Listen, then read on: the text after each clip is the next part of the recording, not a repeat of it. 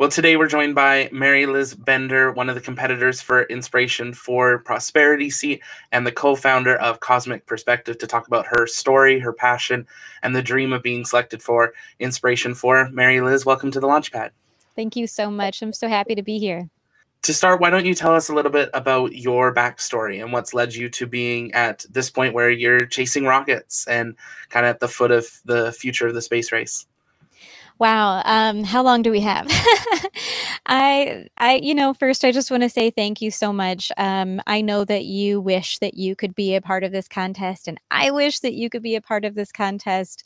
Um, so sad that this isn't yet accessible to everybody, but I know that this is opening that door, and I just want to take a moment to, um, you know, whatever happens in the next few days this is such an exciting new era. And the fact that we're all able to be here and to somehow be a part of the conversation, no matter what, is really exciting and um, quite a responsibility. So I'm really excited that you just kind of stepped up and started doing these interviews and got involved. And anyway, uh, so thank you and thank you for the question. Um, you know, I have a really, really long, winding story that got me to where I am today. Um, I grew up in Missouri on a farm, kind of in the middle of nowhere, and I loved it. I had a 40 acre forest in my background. Um, rode horses, just loved being amongst the trees and the nature. And I actually got to see every single night a really clear view of the Milky Way. So I always had a wonder about the stars. I um, was always questioning um, the beauty all around me and just always had a curious nature. I think thanks to the fact that I grew up in such an environment. But um, but at a young age, I experienced a lot of unfortunate traumatic experiences. And so that changed really quickly. By age nine, things really began to shift and became very, very difficult. And so, um, you know, throughout my tweens and then my teens, it got really hairy. I, I was no longer living at the farm. Um, I had gone to a school that was not accredited, meaning that um, the state of Missouri did not uh, acknowledge the fact that they uh, were handing out diplomas. And so I ended up actually dropping out of high school at 16 when I realized that the diplomas just didn't mean much. And um, and long long story about that but i was just a lost kid. I was i was having a really hard time. I struggled a lot with depression um, eating disorders all sorts of things. And so i dropped out and um, it was then that i i i ended up in a very very very challenging journey where I was battling homelessness. And and by that I mean, you know, sleeping in my car until I didn't have a car and then kind of sleeping in a bunch of people's basements and sneaking around their parents and just trying to, you know, find a place to stay that was safe in St. Louis, Missouri. Um, so that was that was a real challenge. And during those times, the things that really got me through were my music. Always, always loved sitting at the piano or playing the guitar. Um, and that helped me really get in touch with, you know, what I was really feeling and thinking and carried me through some tough times. And then I actually, since the age of nine, uh, I had seen Sandra Bullock in The Net. And I think a little bit later it was Angelina Jolie and Hackers, maybe a couple of years later. I was obsessed with these awesome women who were coders. And I wanted to be a coder. So even at nine, I mean, at a, such a lucky time in life when the personal computer was becoming commonplace in the household, it was pretty new at that time. And I was teaching myself Q Basic. I'm probably giving away a lot here. Um, and then you know, so my love of programming was always there in my mind, but it didn't really take off until I was in this state of homelessness, kind of just um, couch surfing, let's say. And I realized that the public library is this beautiful place where the doors are open to absolutely anyone, where they have computers that anybody can use for free and they were connected to the internet. And so I would go to the library and I would check out books on programming and then I would practice on the computers there. And so, really, I mean, I owe so much of my life journey to that one critical moment. I am so grateful for that opportunity. Um, I taught myself programming so well that I was able to go at age, hmm, I think it was 19. Um, so it took took a few years, but at age 19, I begged my way into my first job as a web developer, and they brought me on. And I, from there, it was like an exponential curve, right? Life was really, really, really, really hard from like nine to 19. And then suddenly, wow. So um, in my early 20s, you know, I, I, was working with that web company. I was freelancing on the side to make more money. I was so determined. And I eventually, uh, in my, I think it was my mid 20s, was invited by a software company to come live in Spain. And so this is where my first um, real love of the nomadic travel lifestyle uh, came into my life. And my whole worldview just totally expanded. So I went to Spain and worked there for three and a half years as a programmer for a software company and just loved it. I'm I'm absolutely in love with Spain and loved immersing myself in the culture, learning the language, learning about a very different way of life. Um, and so that that really really shifted things for me. So you'll see like as I tell my story, there are these moments of major shifts that I I always like to kind of pause on and think about because those moments come up for people and if you seize them then that's it. That's your that's your ticket to to doing something chasing your dream um, leveling up in whatever way you want to level up. And so for me going to spain was huge. It um, really expanded my whole world then, um, three and a half years later, I returned to the US and actually lived in Kentucky, in Louisville, Kentucky. That's where my mom had been living.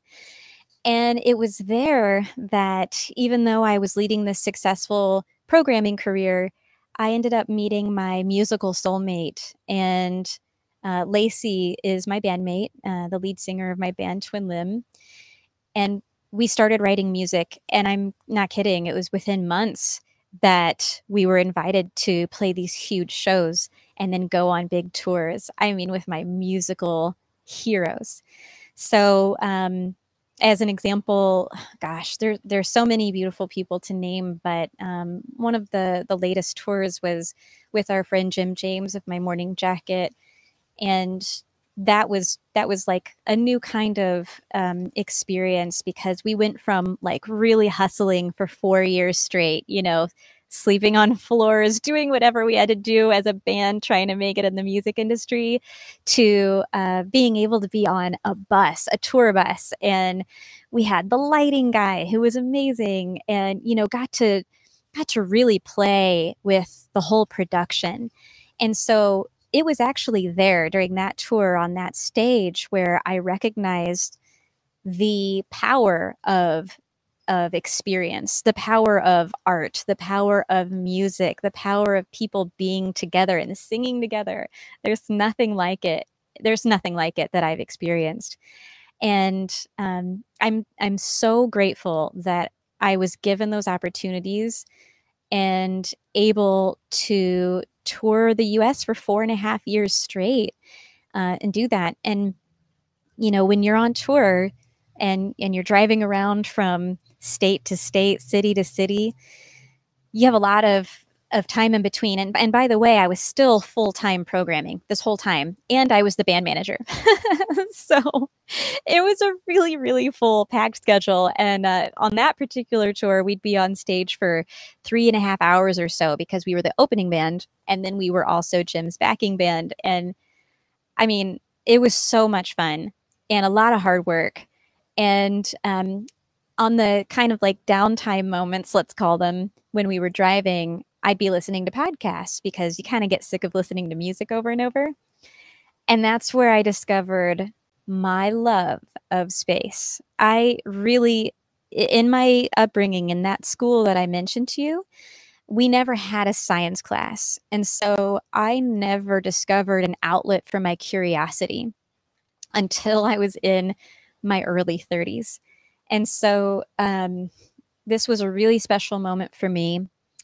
Uh, that's where I picked up the book, The Overview Effect, after learning about it on a space podcast, Planetary Radio. Uh, ironically, just a quick side note, I ended up working on Planetary Radio just a couple years later. Um, but at that time, I discovered this really powerful thing. You know, I, I was I was on tour seeing people every single night come to the stage, come to the venue for an experience. And I was amazed by the awe of that experience, how powerful it was. And so I was really intrigued by the power of experience. And the overview effect is one of those things. It's a transformation that people, that astronauts have often when they go to space and they see Earth from space, or they look out and they see Earth among the vastness of the stars, and they come back.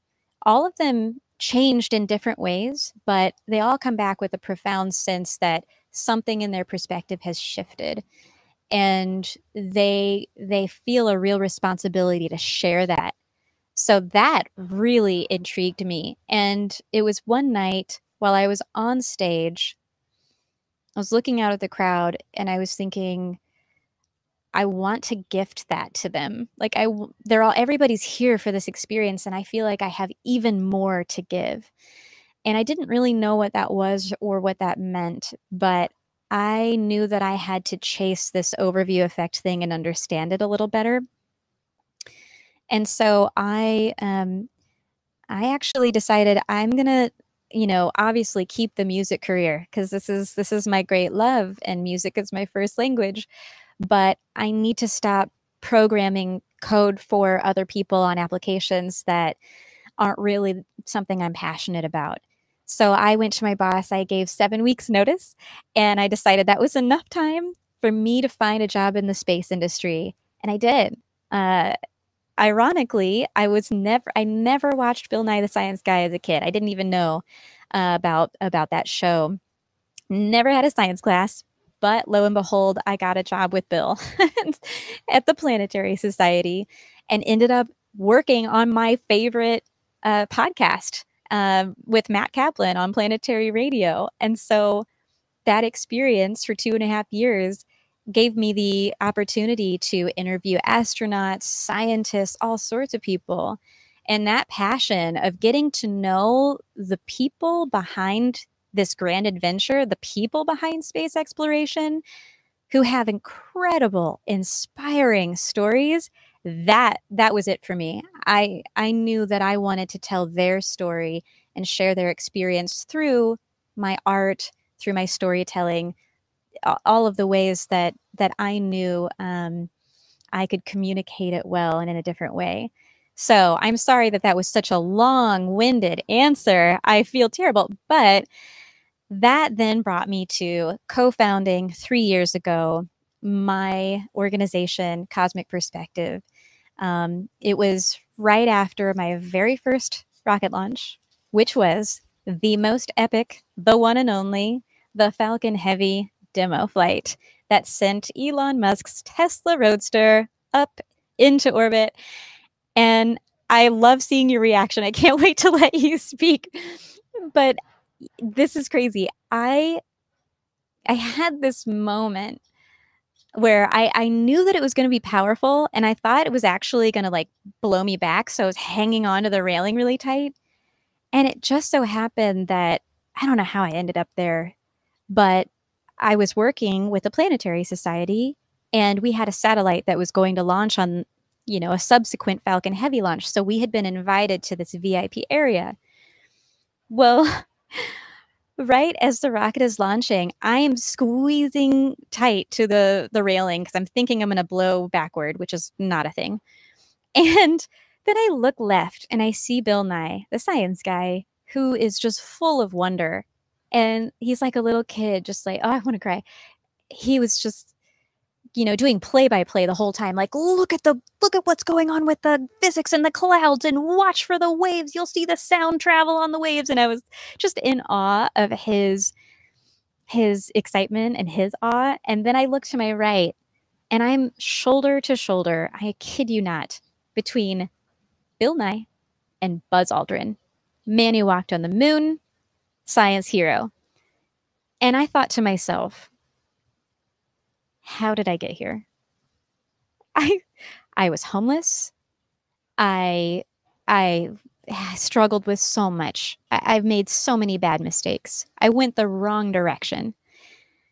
And to somehow know that I could end up in such a place was a profound moment to me that I really wanted to share with the world.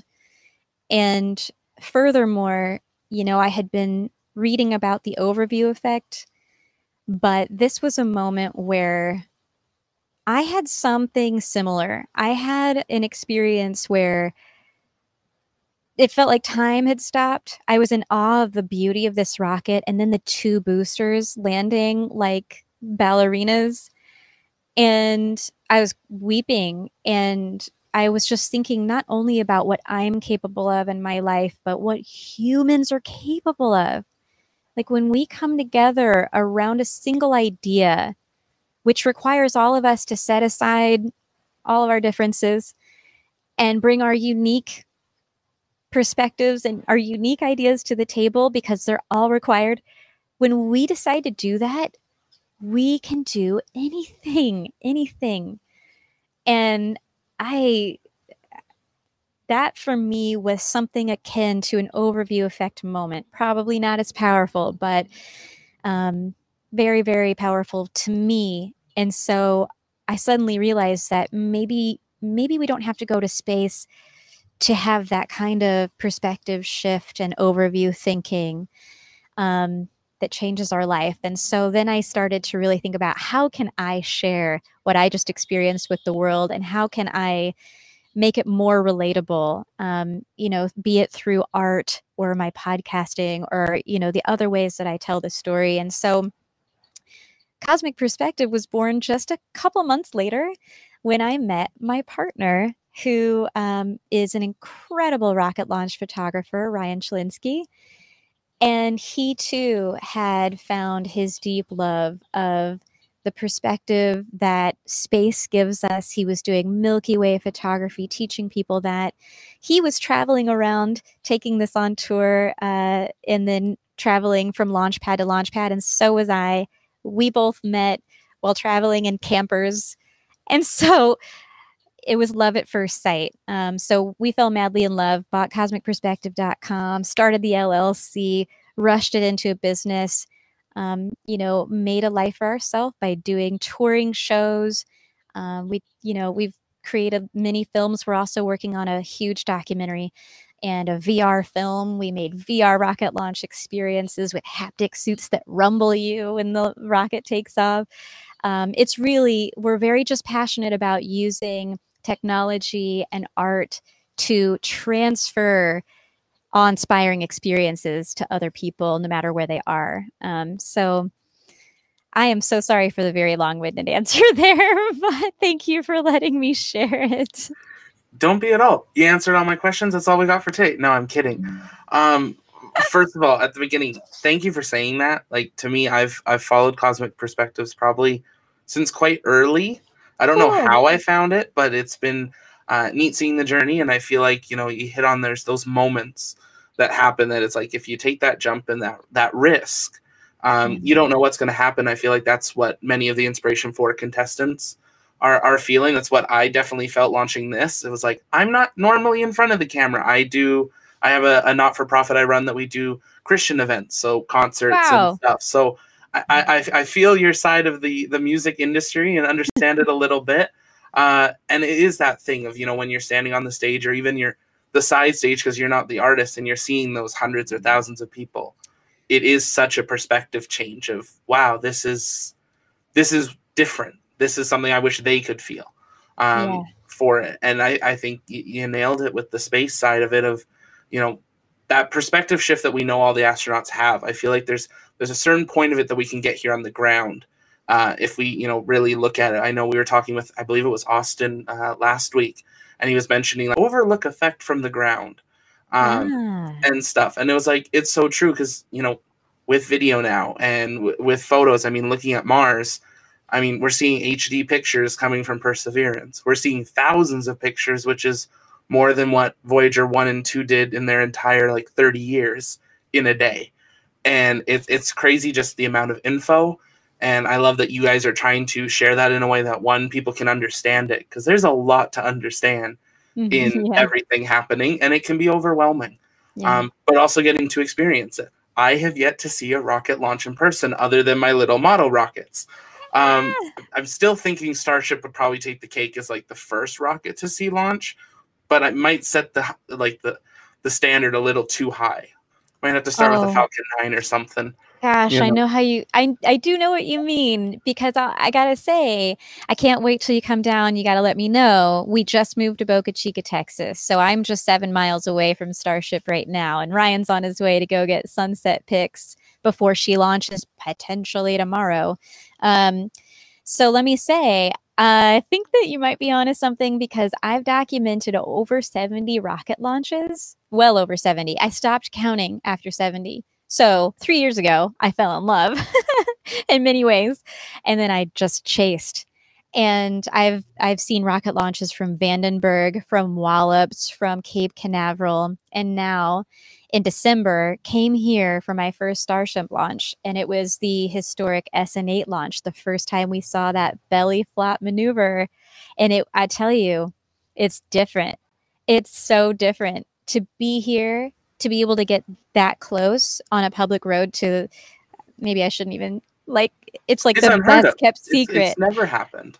Uh, and and it's like a, it's a raw feeling like the people that are here, the people that are working on it, um, to be on the beach near them and to sense their excitement like they you know that they built that thing and they are so proud. And that's not something you get at like kennedy space center. It's awesome. Don't get me wrong. It was life changing for me and it's always amazing.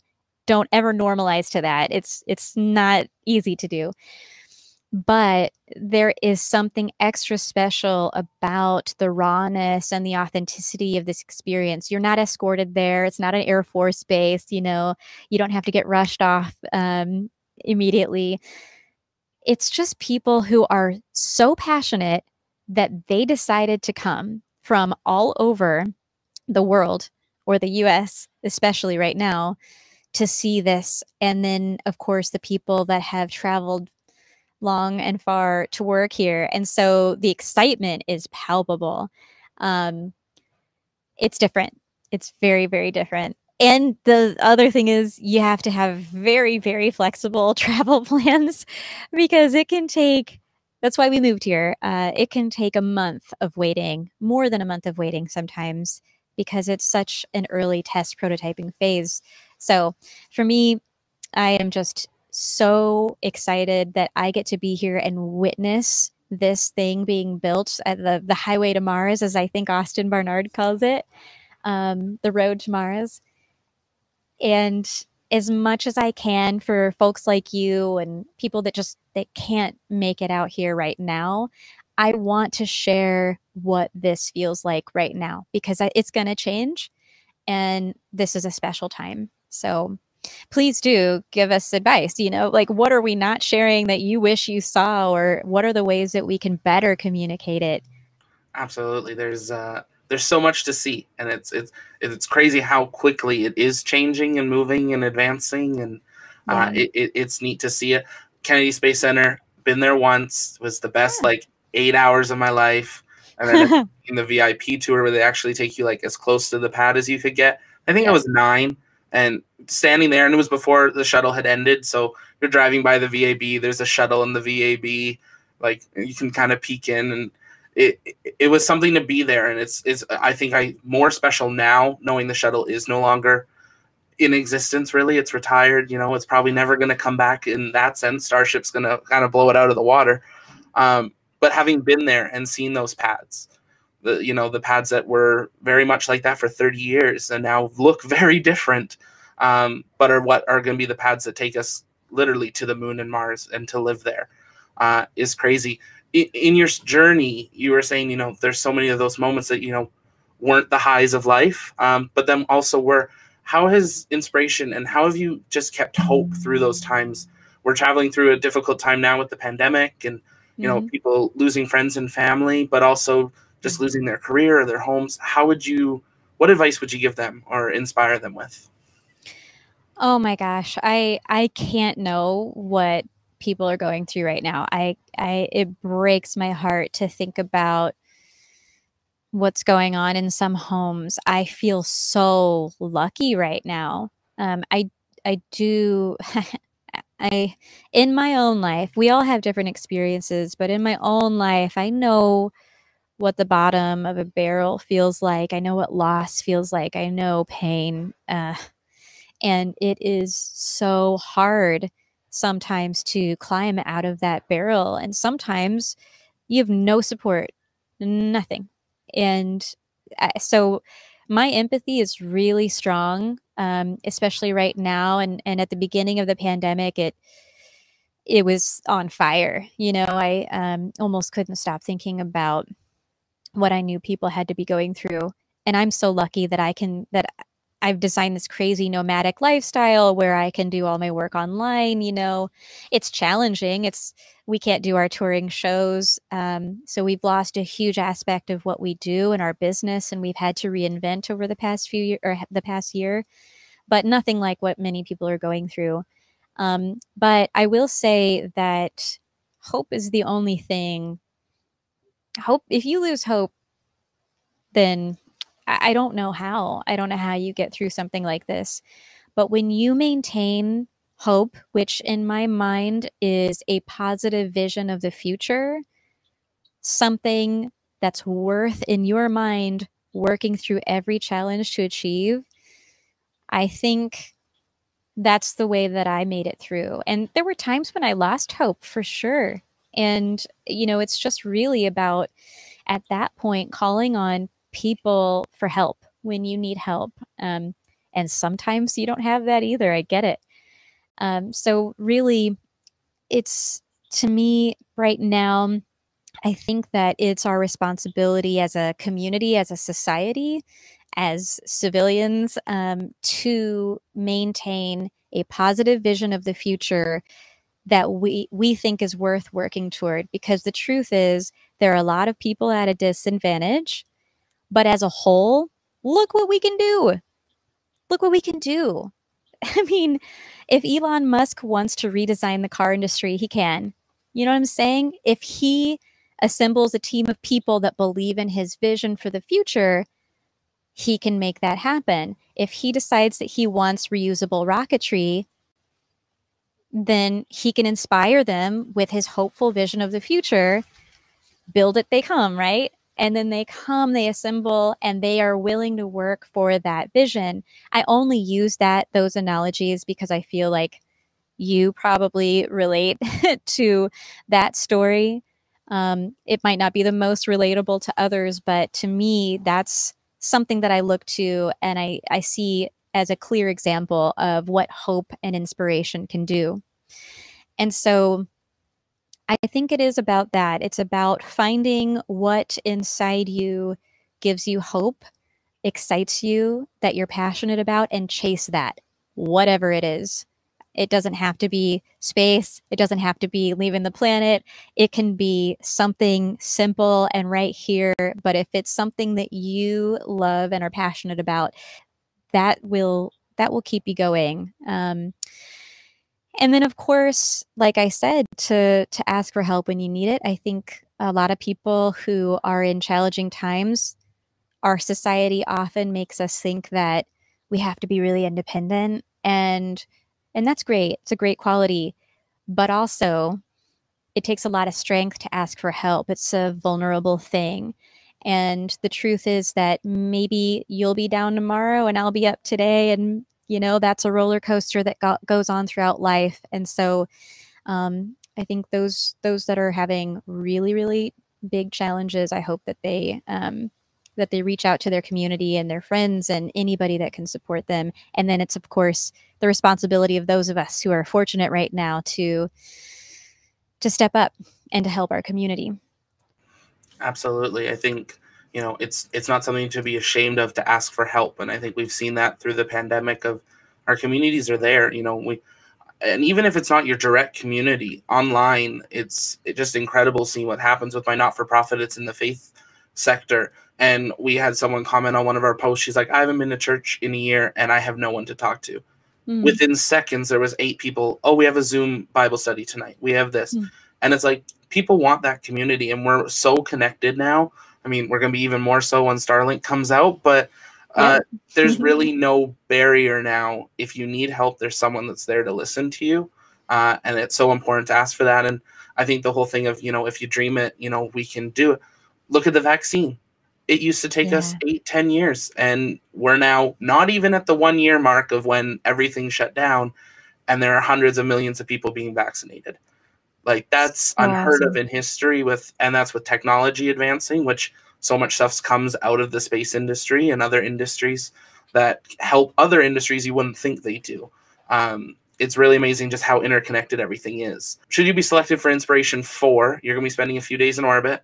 Jared hasn't shared too much information about what the mission will all look like. There's rumors of a flyby of ISS or a Hubble encounter or something. Um, is there anything you specifically want to try while you're in orbit? I know in your video you talk about the Mimu gloves.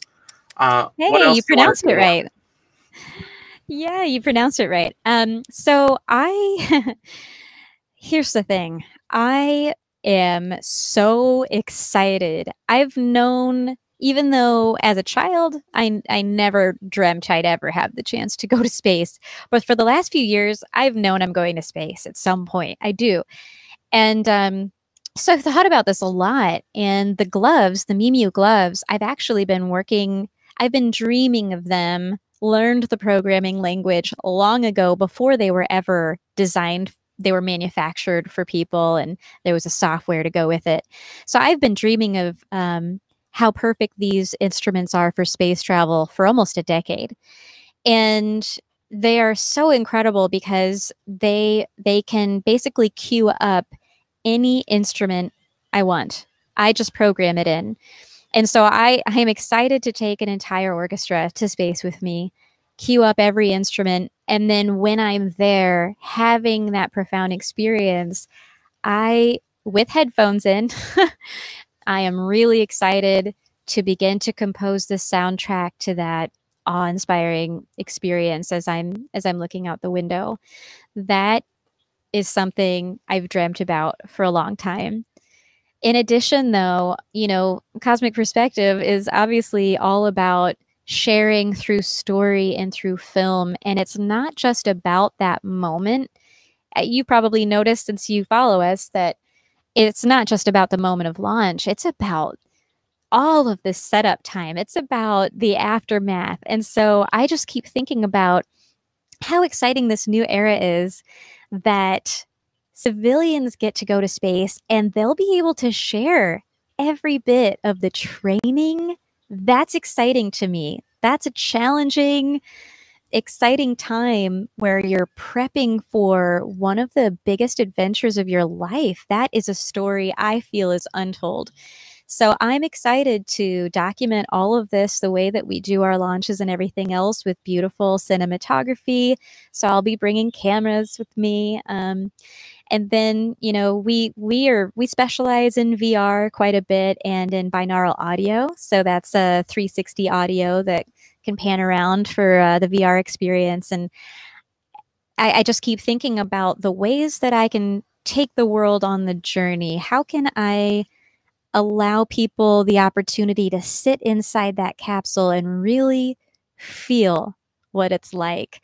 So, with that 360 audio, the microphone that I use, it launches here um, with the, the stereoscopic 3D camera. And then, of course, with my music, I hope to make a beautiful film with a beautiful story. Um, and I, I don't think that there's a way for me to anticipate really what I'll want to do. You know, it's like it's going to surprise me. I actually, by the way, this happened to me just a few weeks ago. I was on an analog astronaut mission. It was a Mars simulation. Um, went to the big island of Hawaii on top of a volcano, Mauna Loa, at the HI-SEAS habitat. And I lived and worked with five other crewmates. And I had an expectation of the experience, and it was totally different and just as magical in a totally different way. And so I probably will have uh, expectations shattered and perspective shifted once I'm up there. And that's what I'm more excited about is like not what I think I want to bring down, but what I have no idea I'll want to bring back to the planet. Um, yeah.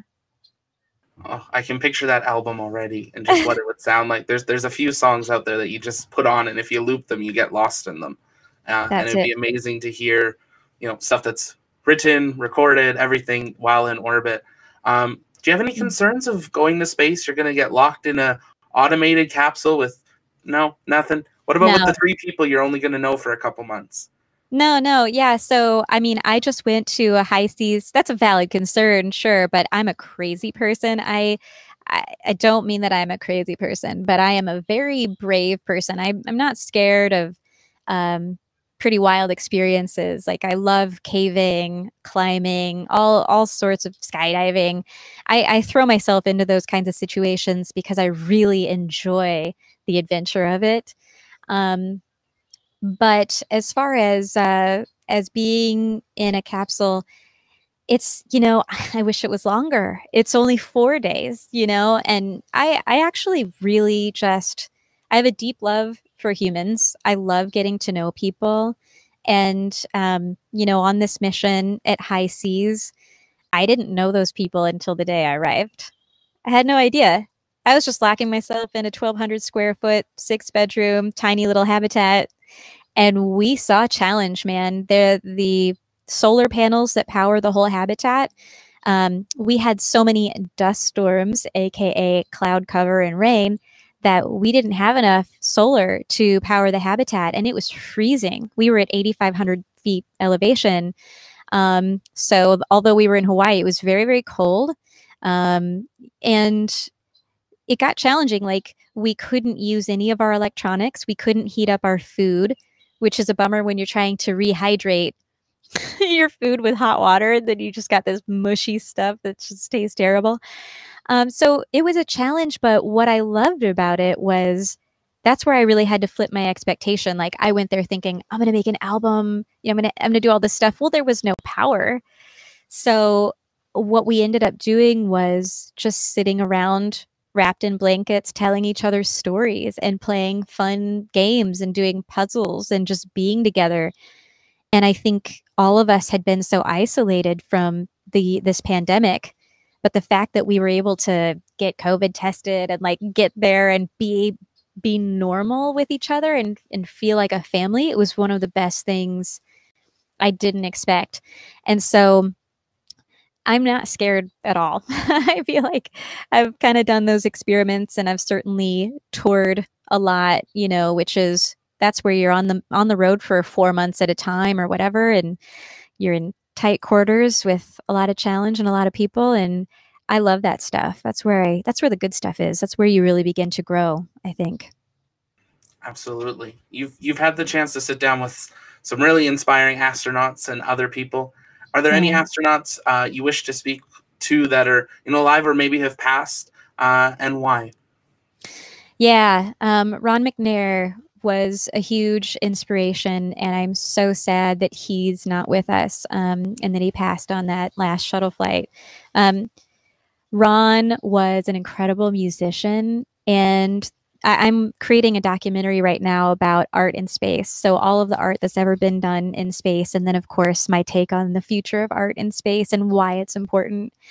And um, he came up a lot in my research and just a huge inspiration. He played the saxophone. Uh, there's such a fun story in this documentary that I get to tell about how he rented a saxophone from a little shop and they couldn't believe what he was trying to do take it to space and it was it was through that journey where um, he took this this tenor sax because it was normal saxes are too big. It wouldn't fit in his personal storage.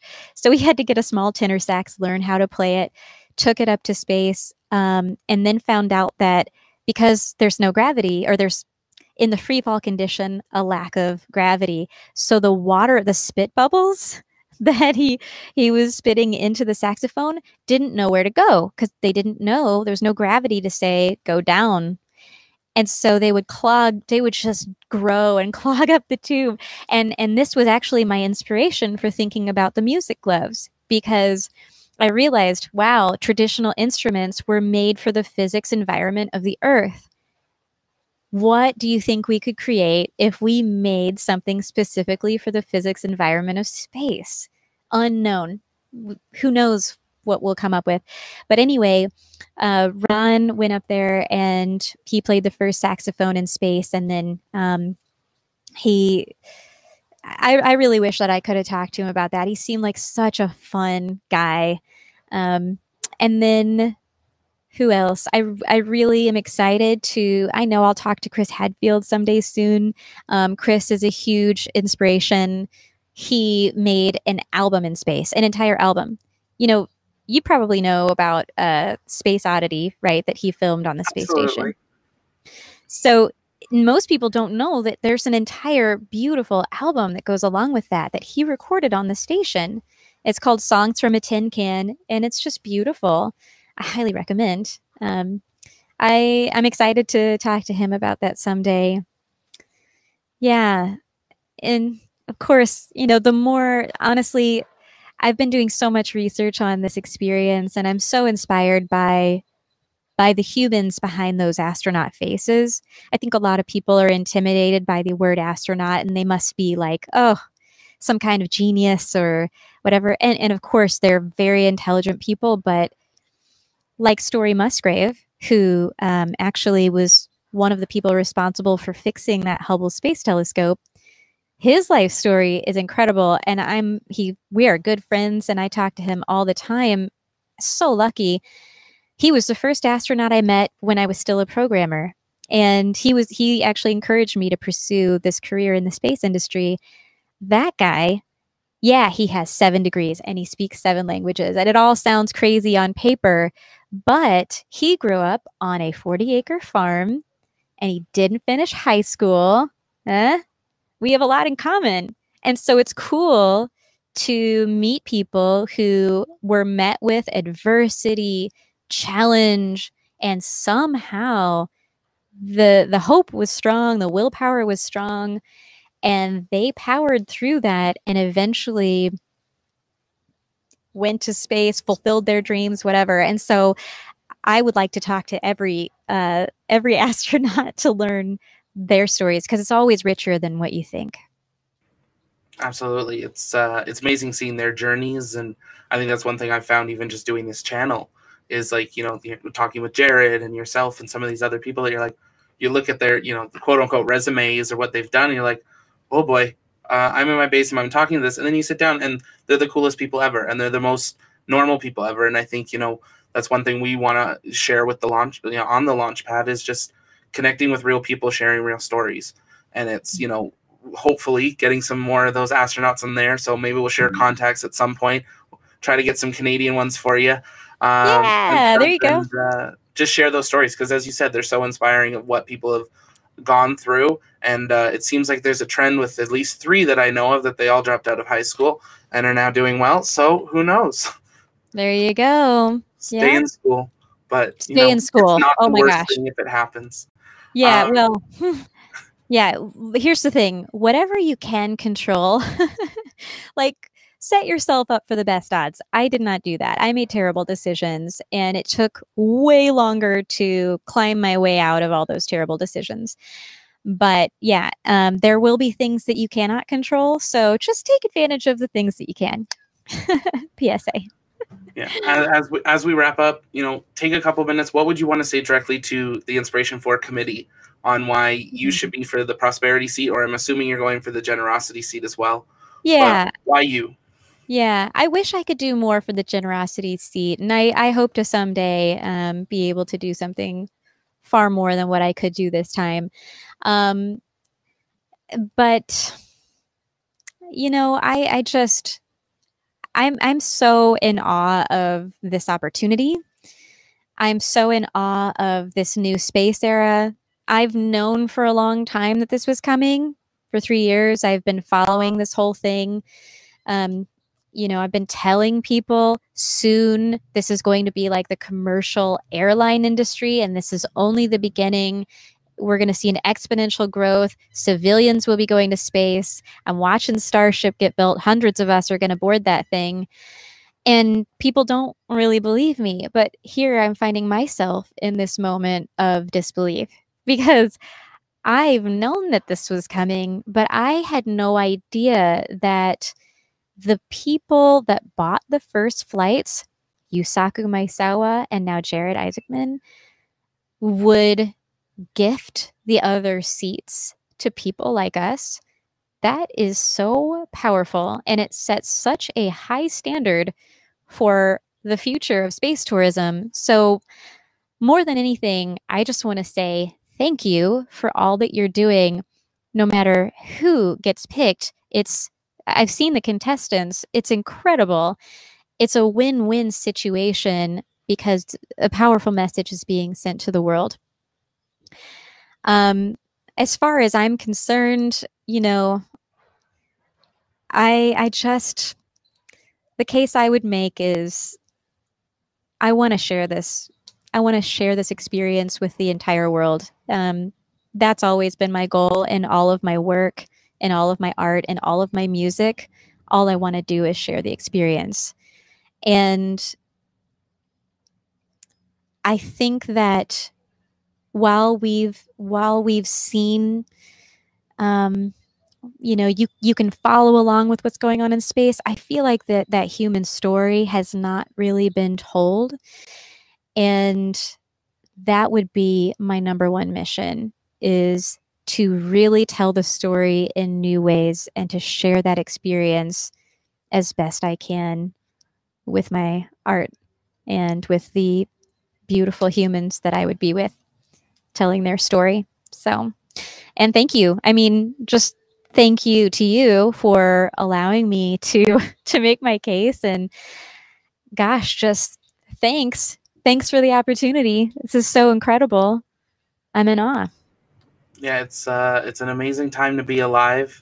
As you said, seeing you know you saw it coming, but actually that it's happening, and that you know in any little way that we get to be part of it, and that our names written in that history book of even just talking about the first civilian mission, and that you're in the running for it is um, kind of a crazy thing to think of. I think if we think back ten years, I don't think we thought we'd be. We knew it was coming, but the fact that we're part of it is such an amazing thing we uh, were in, and we were invited. We were invited yeah. to be a part of it. And 10 20 100 maybe a thousand years from now people will look back on this moment and they'll see your interview with jared and they will know these are the passionate people that made sure the world was aware. And i, I just it gives me chills. It's it's incredible to think about this time that we're living in. I hope that all of us just pause and contemplate that for a second Thanks yeah, for all you're doing.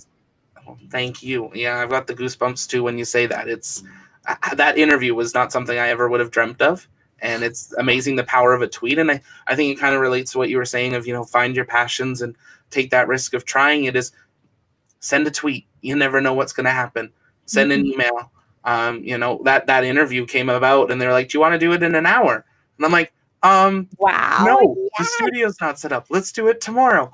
Okay then we'll go from there. And now it started this whole thing that's looking at, you know, maybe expanding more. And we're building mm-hmm. connections like this that hopefully we can work together in the future on stuff when can actually be on the ground or up here in mm. Canada and stuff. So, um, oh, so excited for you.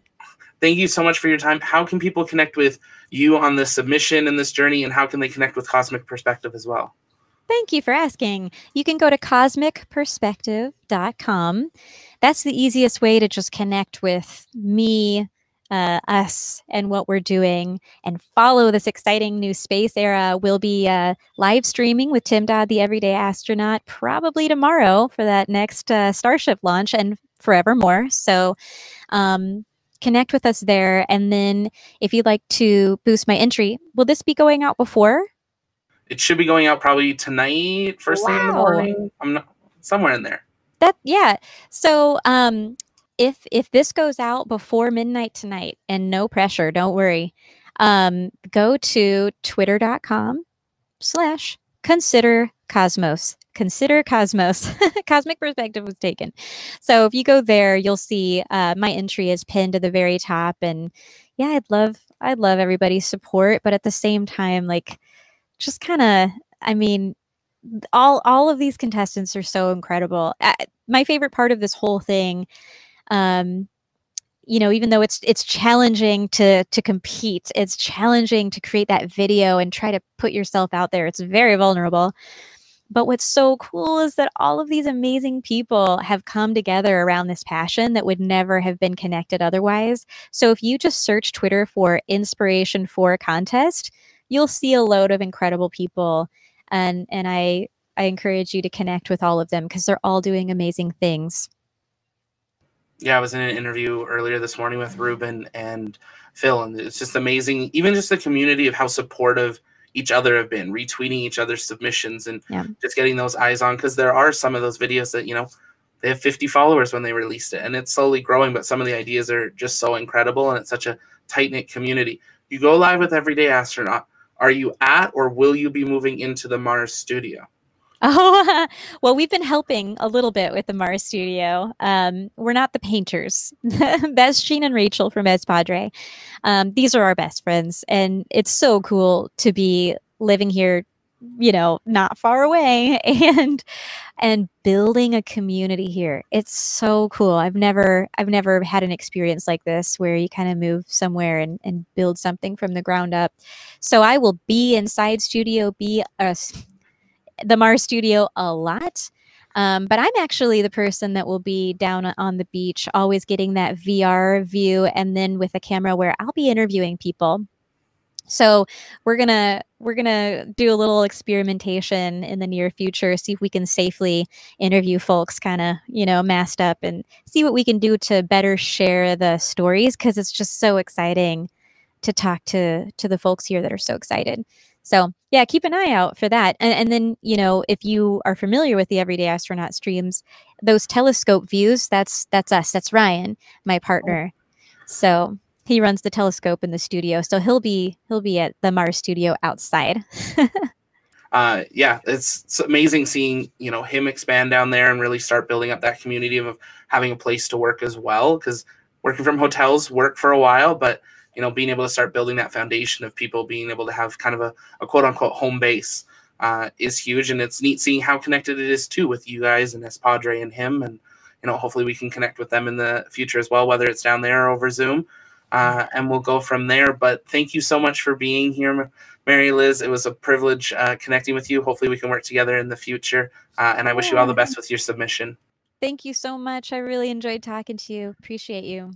My name is MaryLiz Bender, co-founder of Cosmic Perspective. This is one of my favorite places on the planet. Standing next to Starship, talking to the people and the families here, I'm reminded of a quote from Apollo astronaut Frank Borman. Upon returning from space, he was asked to describe his experience, and all he could say was, we should have sent poets. Artists, musicians, storytellers, they inspire us. They help us dream of a bright, exciting future, and then we come together to begin building it today. And as an artist, I'm inspired to keep that cycle going. But almost all artists in history could only imagine what it would be like to actually be in space. I've had the incredible opportunity to talk to astronauts about these moments, how we're all crew on Spaceship Earth that becomes real to them. This is a transformation called the overview effect. Today, the first all-civilian mission is assembling its crew, and for the first time, people of all backgrounds can embark on this adventure. As a touring musician, I witness how art can unite us. Seeing a crowd of people experience awe together is unforgettable. But it's hard to take a drum kit to space. These are Mimu music gloves. Using motion and gestures, I can conjure up any instrument imaginable. I've always dreamt of taking an entire orchestra to space, and now I might actually have the chance. Making this kind of inspiration accessible to all is a big part of our mission and business. At Cosmic Perspective, we use music, films, virtual reality, interactive art, and live shows to amplify the beauty of this adventure. Also an amazing opportunity to share the human experience, personally, what it's like to train, launch, fly, and return to Earth. As someone who didn't finish high school, I never thought I'd have a chance to fly to space, not in a million years. I was such a lost kid. I even battled homelessness but somehow art found its way into my life and it inspired dreams of a better future. And now I want to pay it forward. Because of this new space era and Inspiration4 I just might have the chance. And to support St. Jude, who saved one of my family members, I am so honored to share and support their mission.